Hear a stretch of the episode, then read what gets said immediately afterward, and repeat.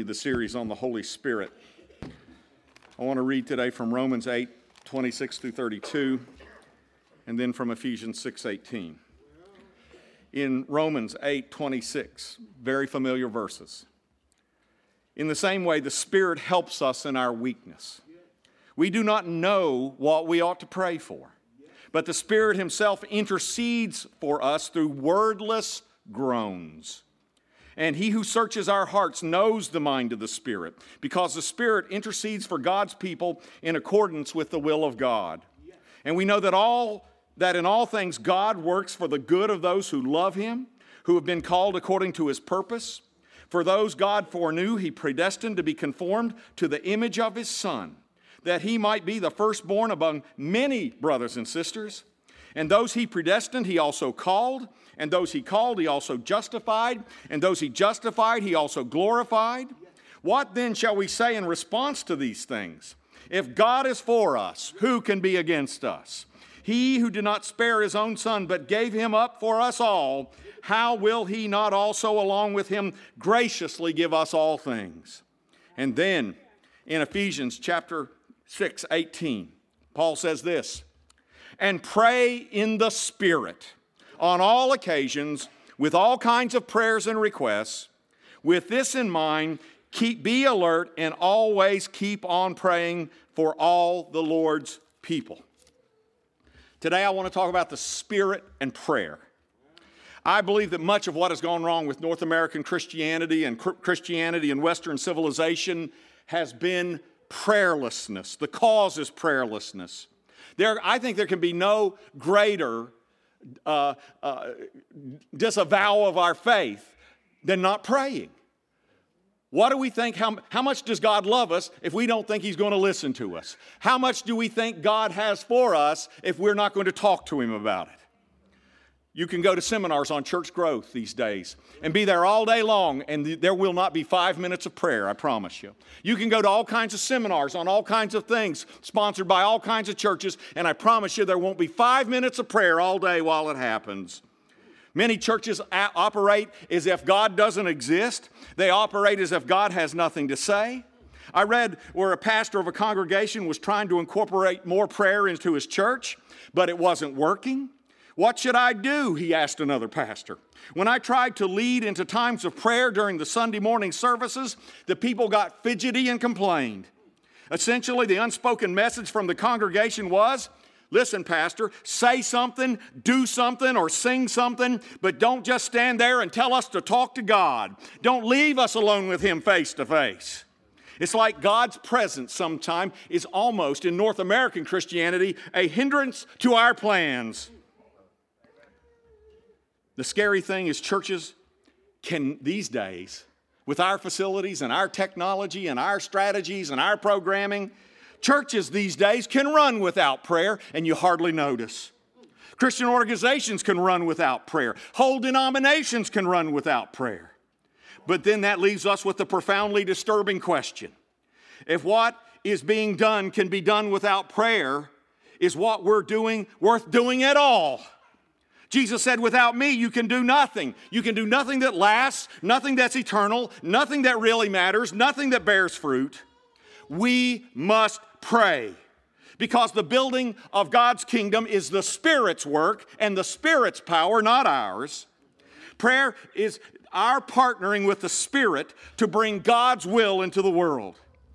What the Spirit is about is what Jesus taught us in the Lord's Prayer Thy kingdom come, Thy will be done on earth, right here, right now, as it is in heaven. The Bible tells us to do something that many of us miss. We are called to pray in the Spirit. Now, what does that mean? I think it means something similar to, to other biblical commands. For instance, we're called to walk in the Spirit. That means we continually invite the Spirit into every circumstance, every situation, every aspect of our lives. As we walk through the day, we say, Spirit, guide us. And I preached a couple of weeks ago. I preached on Scripture and the Spirit, and that we are called to read Scripture in the Spirit. That means that we ask the Spirit to show us how to read the Scriptures and how they apply to us personally. We ask the Spirit to reveal to us where we need to grow, where we need to heal, to make the truths of Scripture jump off the pages and into our hearts and into our lives. Praying in the Spirit is similar. Praying in the Spirit starts with asking the Holy Spirit to help us pray while we're talking to Him. Now, when's the last time you did that? To guide our thoughts as we pray, to burden us with what burdens Him, to say, Show me what you want, Lord. Praying in the Spirit begins with asking the Spirit to show me the real issues in my heart and the real issues He wants prayed for that go beyond my heart. In other words, let me make it simple. When I pray, I can go, Lord, this is my take. What's your take? This is what I think needs to happen in my life. What do you think needs to happen in my life? This is how I think you need to fix this situation. How do you want me to pray about this situation? And we express our desires, our requests, and then we ask Him and listen. Listen. We wait on the Lord. This is one of the ultimate ironies with Christians. Often, the last place we ask the Holy Spirit to help us and guide us is in prayer when we're talking to the Holy Spirit. But we needly, we de- desperately need His help. Why? Because Paul says in Romans 8, we don't know how to pray as we ought. We don't know God's agenda or His will in much of what we pray about. We often in our prayers are flying blind, asking for stuff we don't need and ignoring the stuff we do need. So the Spirit does two things, Paul tells us. First, he prays for us, translating our hurt, our pain, our faith, our longings, our requests into the will of God and presenting them to the Father. Why pray even in ignorance? Here's the good news this morning, brothers and sisters. Why pray? Because you can't screw up a prayer. We have a fail safe system operating on our behalf. No matter what we pray, the scriptures tells us, it ends up as the will of God after the Holy Spirit is done with it. The Spirit translates our deepest desires into the will of God. So pray. Pray your heart, pray your desires, pray your longings, pray your needs. And the end result will be that the Spirit will turn your prayers into perfect prayers. Hallelujah. Prayers that God will answer because they are in perfect alignment with the will of God. That's what it says here. Hallelujah. You ought to be happy about that. I'm happy about that.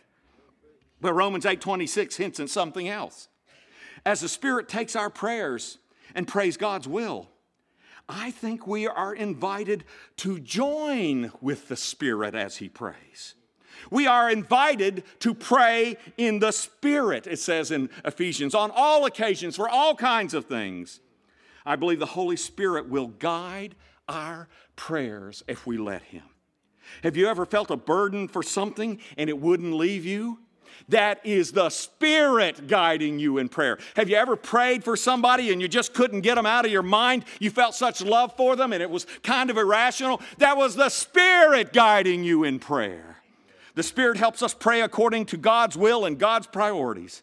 The Holy Spirit asks us to join with His prayers that, that help bring God's kingdom to this earth. We are to help pray in God's kingdom. What an awesome responsibility! That God's will, that God's blessings, that God's wholeness, that God's shalom will come to our neighbors, come to our friends, come to our family, come to our world, come to our church, come to our ministries. We are called to join the Holy Spirit in prayer as heaven comes against hell and takes back enemy territory. Our prayers are the most critical thing that will happen. If you want to defeat hell, you better learn to pray in the Spirit.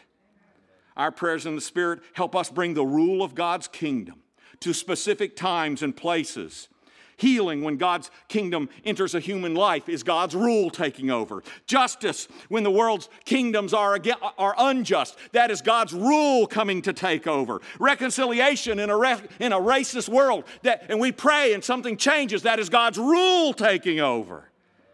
The Spirit is sent to help us see the larger picture. The Spirit asks us to join Him as He upsets the the status quo of Satan's rule.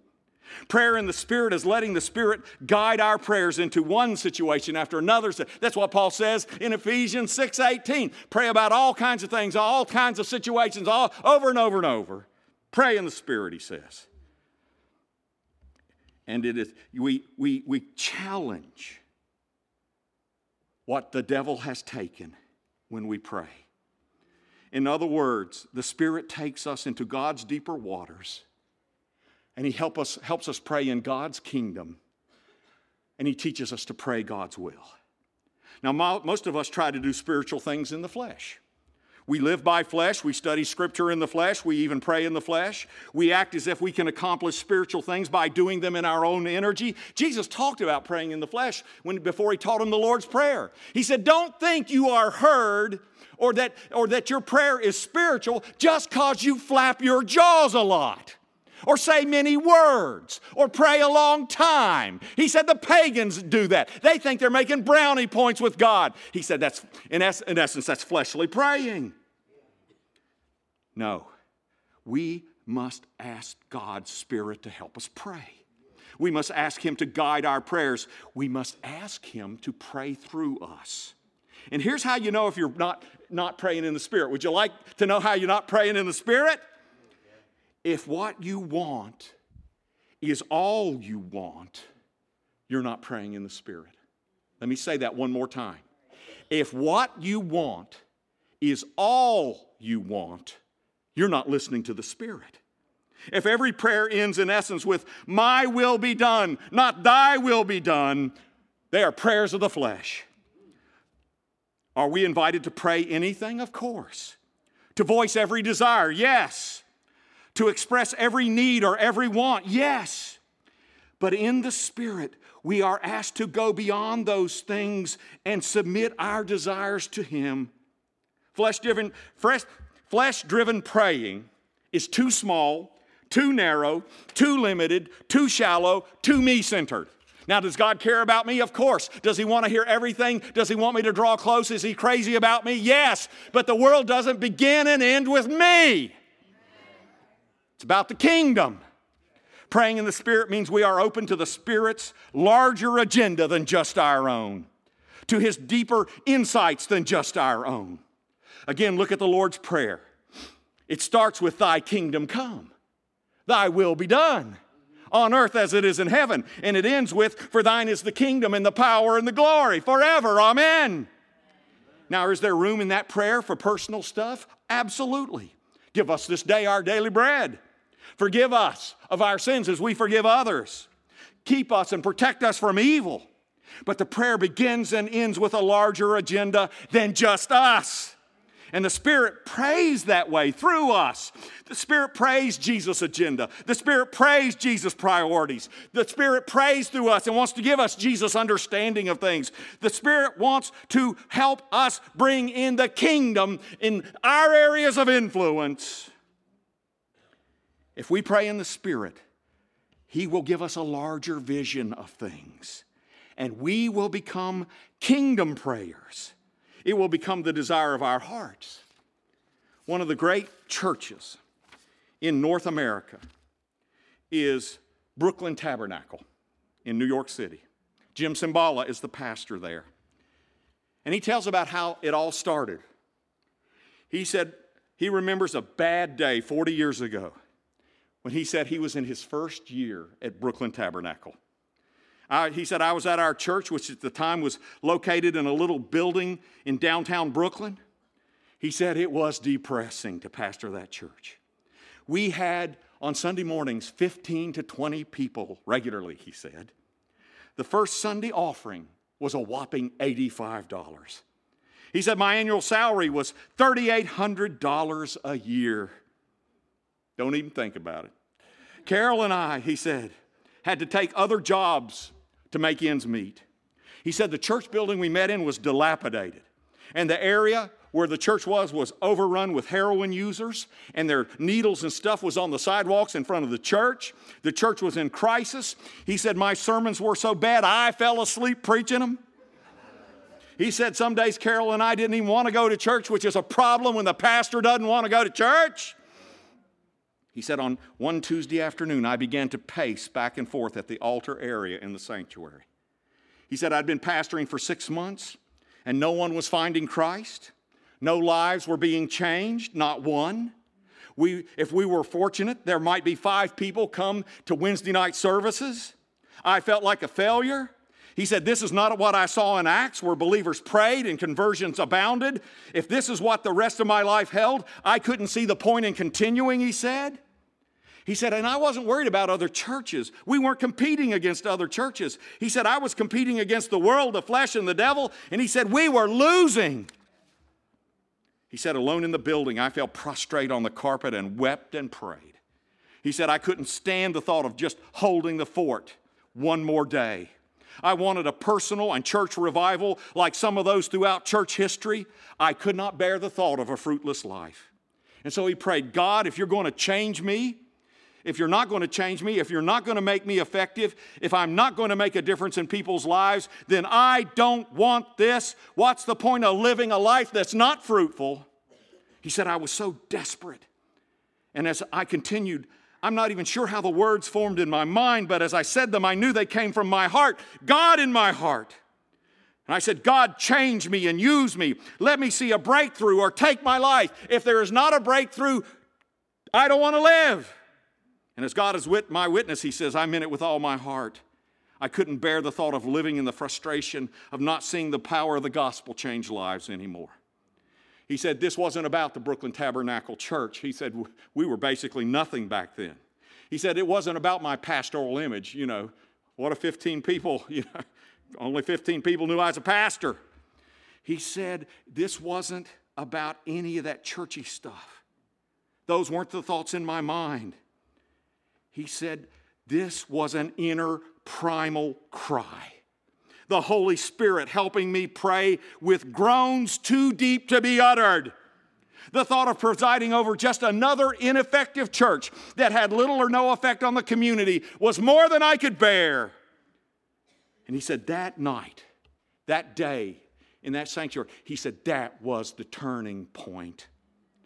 He said that was when what we see now was birthed in Brooklyn, at the, at the Brooklyn Tabernacle Church.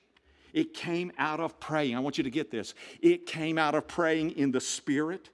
It came out of groans too deep to be uttered by the Spirit, passing through the heart of a man who joined his heart with the Spirit's prayer, and the Spirit prayed through him. He prayed in the Spirit. Thousands gather at Brooklyn Tabernacle now. Do you know at their prayer meetings, they have usually well over 2,000 people to pray on midweek service, just to pray. And their prayers literally touch the entire world. Answers come in from all across the planet, as well as answers for people in New York City.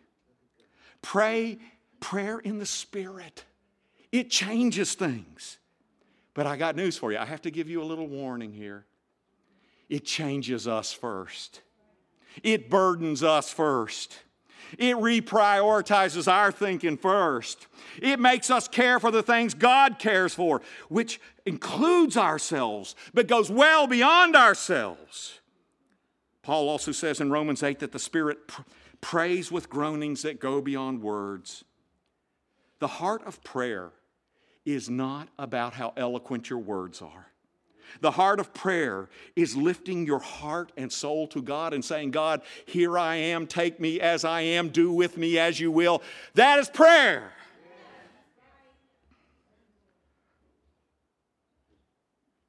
And you know why we need to pray in the Spirit?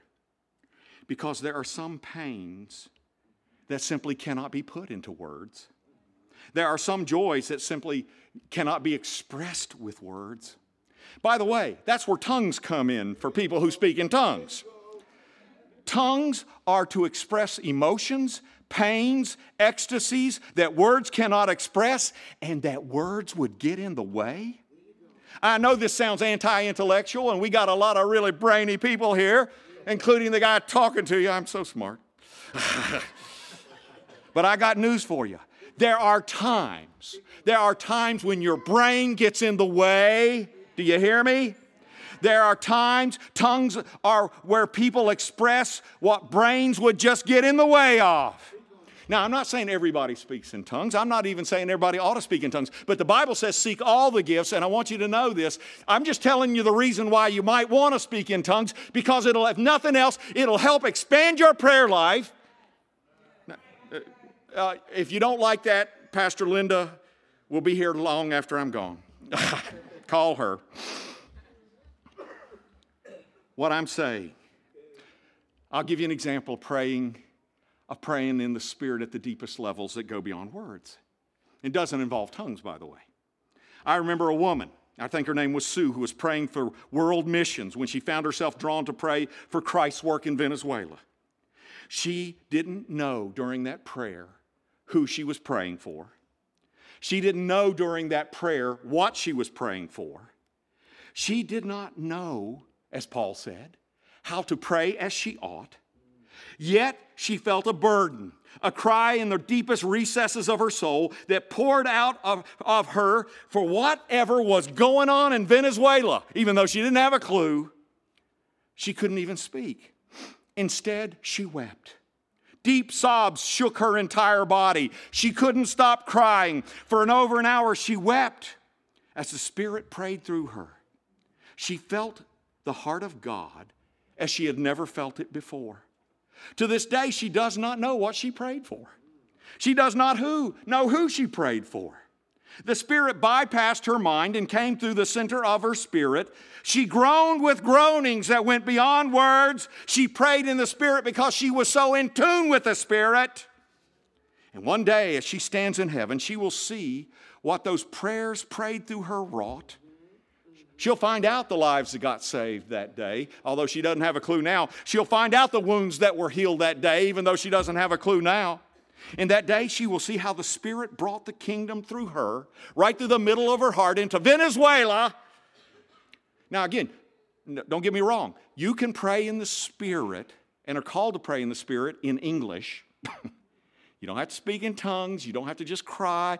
But sometimes, you know, but I'm telling you, there are times when I pray where I am able to articulate what I want to say, and I pray in the Spirit with my language and my, and you know, I pray like I'm talking to you, and that's fine, and that'll probably be the majority of time. But I want you to know there are times when I pray when all I can say is Jesus, Jesus. And he knows exactly what I'm saying. He knows exactly what I need. He knows exactly what needs to be done. And all I have to say is Jesus. Because the Spirit is coming through me with groanings too deep for words. Hallelujah. Praise the Lord. This has been the experience of untold Christians throughout the centuries. They pray for God to change something, and the next thing they know, they're carried into worlds and experiences they never expected. As Virginia Owen, the Christian writer, says, and, and here's part of the warning she says, awful things happen to people who pray. Their plans are frequently disrupted. They end up in strange places, literally and figuratively.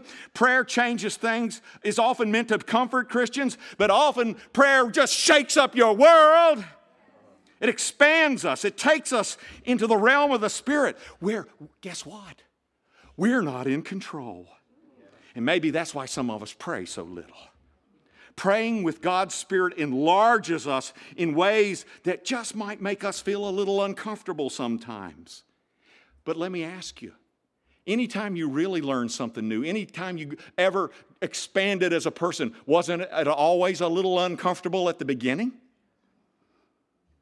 But in the end, if we pray in the Spirit, something wonderful happens. God answers spirit led prayers. And often we don't know what's coming. We don't, we don't see what's coming. And you know why we don't see what's coming? If we don't know how to pray as we ought, how could we know the answer to our praise, prayers that the Spirit changed? How can you know what's coming? What I'm saying is His timing is not our timing. His answers are often not our answers, but His answers are the best answers. They reflect, Paul tells us, God's perfect will for that situation. Hallelujah. Ben Patterson was a pastor in California Presbyterian Church. And he said he had a son named Joel. And when Joel was seven years old, they discovered he had Tourette's syndrome. He said, We noticed it first because he would be out playing and he just stared at the sun. And they said, No, that's bad for your eyes. That'll hurt your eyes. But he couldn't help it. And then he said, There were other times when he tried repeatedly to touch a hot burning stove. It was like he couldn't help it. He said, he said there were other things like blinking, uncontrollable blinking of the eyes, facial and body tics, contortions, jerks, random vocalizations, barking sounds, repeated clearing of the throat. And they didn't know what was going on. Having no name for what they were witnessing at the time, they were scared to death. Wouldn't you be scared to death? They were perplexed. And Patterson said, as I watched Joel struggle, I struggled with guilt. I wondered, is this something I've done to him? By the way, when you have a special need kid or you have a kid that's really struggling, most parents, that's exactly where we go. We go straight to, if I was a good parent, this probably wouldn't be happening. What am I doing wrong? Our, our culture is loaded with false parental guilt, by the way.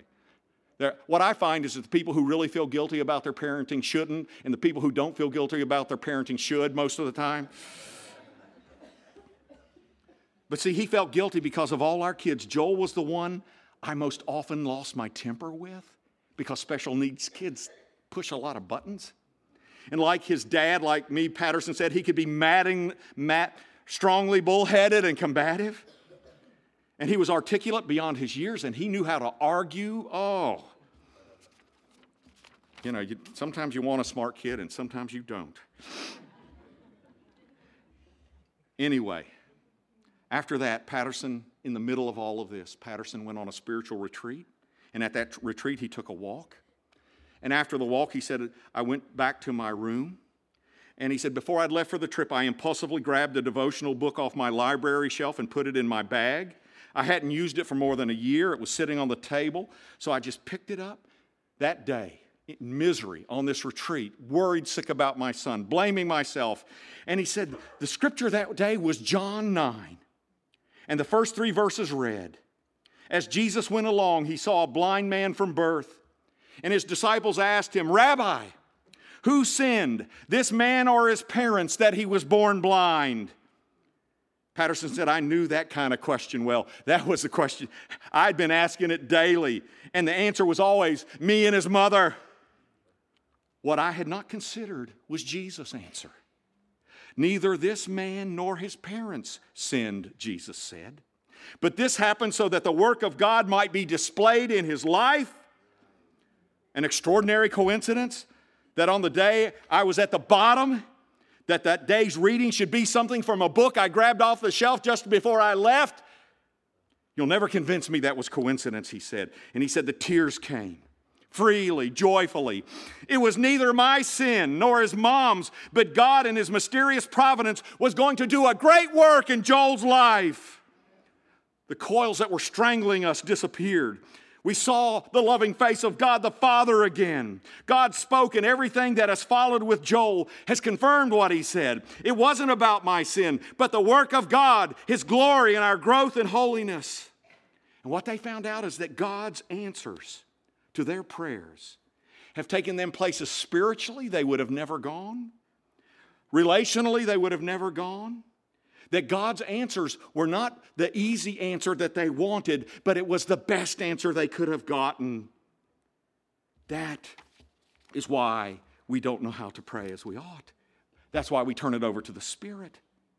Pray, and oh, oh and, I, and, and I love how Patterson summed it up. Here's what he says what happens when we persist in prayer? In the long term, we will see God's good and perfect will done. That's the promise of the word. Or we may see our prayers answered. Get this, and this is what Paul's getting at. Or we may see our prayers answered better than we prayed them. We pray for silver, Luther wrote, but God often gives us gold. And oftentimes we complain. We go, wait a minute, I'm praying for silver. I don't want this gold. I pray for silver. Other wonderful things happen too. Our prayers get kicked up a notch. We are expanded as we repeatedly, in Christ's name, pray. In doing so, we see things more clearly as we learn to see things through His eyes.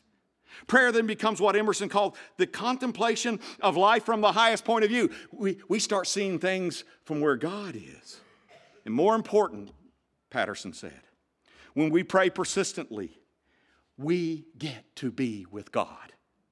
What happens to us while we pray is at least as important as the thing we pray for. Don't forget that. What happens to us as we pray is at least as important what we pray for. The praying is often better than the thing asked.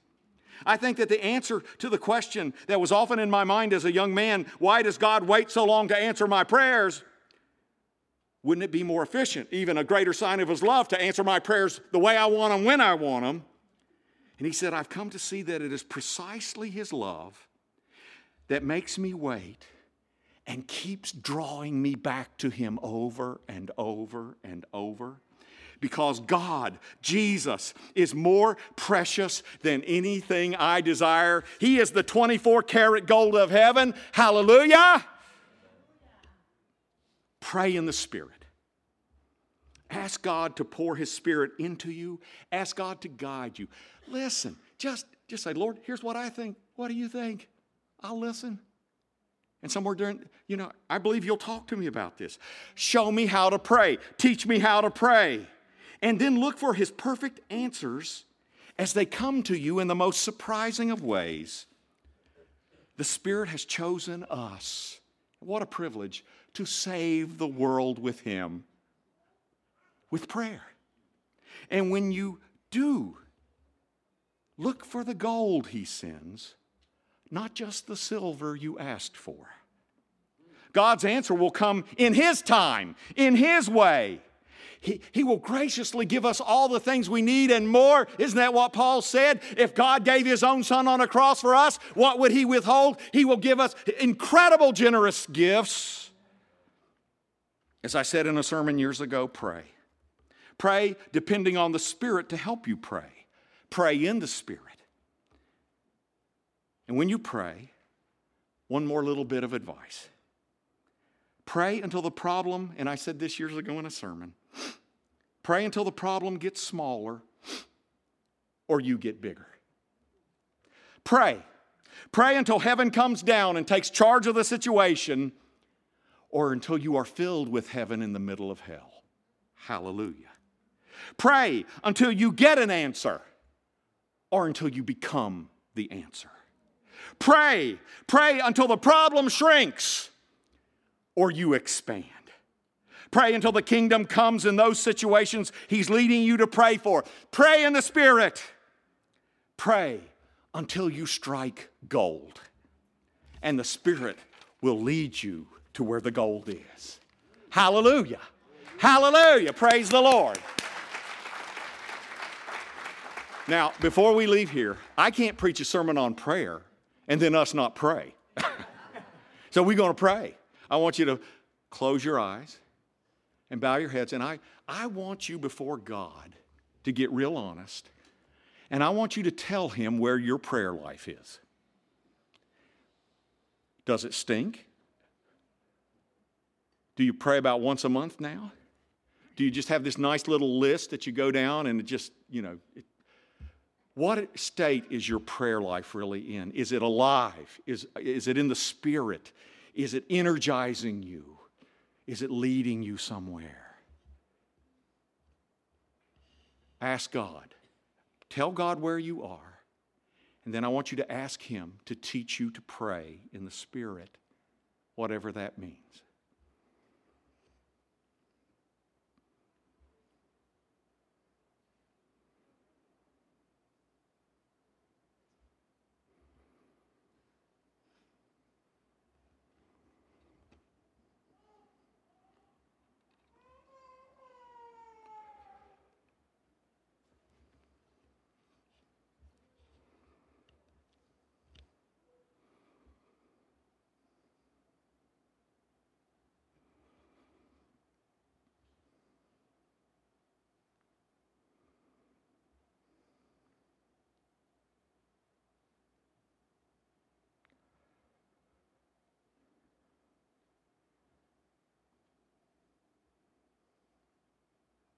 Spirit speaking to people.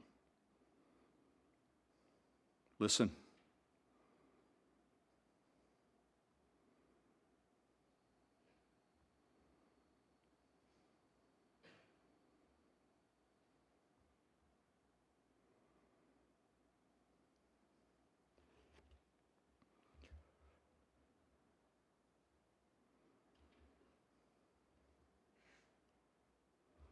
Lord Jesus, I pray that this day is a turning point in dozens and dozens of people's prayer life this morning. I pray, Lord, that you teach us how to flow with you, listen to you, join you in bringing the kingdom to this world. Teach us to pray in the Spirit, Lord. Some of us are scared to death of you. Take away the fear. Some of us, Lord, have given up hope. Draw us back. Some of us, Lord, are angry. Help us to talk it out with you. Lord Jesus, change people's prayer life today. Make it exciting. Make it scary sometimes. Show us how to pray. And God's people say, Amen. I'd like uh, whoever's going to lead the final song to, to come up. The altar will be open. I'd like the intercessors to come forward. There's a room open over there. If you'd like to talk with someone or pray with someone in the prayer room, if you want to give your heart to the Lord to know what living in the Spirit is like, you can't know what living in the Spirit is like without coming to Jesus. So you can do that too. Somebody will pray with you. I'd like you to stand.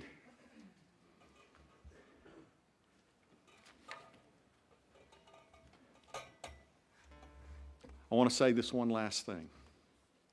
Something is coming. The Spirit is going to bring, is bringing something. It will be prayed in. It won't be preached in. It will be prayed in. Do you understand? It will not be programmed in. It will be prayed in. It will be people praying the kingdom in. That's you. It will take all of us to see what God has for us. Amen. Amen. Be open to the leading of the Spirit, especially when you pray, because I think I think God has something really good for us. Really, really. I think there's gold coming. Okay, lead us in the final song.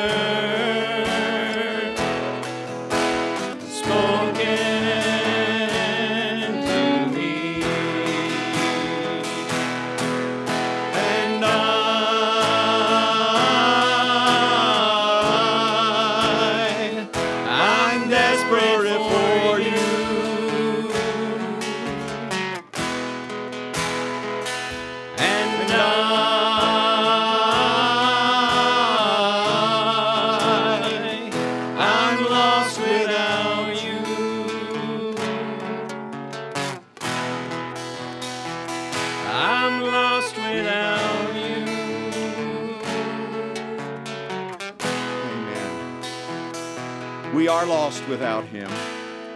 And the antidote for that is to be desperate for Him. Amen. Oh Lord Jesus, make us all desperate for a walk with you in the Spirit, in life, as we search the Scriptures and in prayer. Teach us, Lord, to pray in the Spirit so that we may see the kingdom come. And God's people say, Amen and Amen.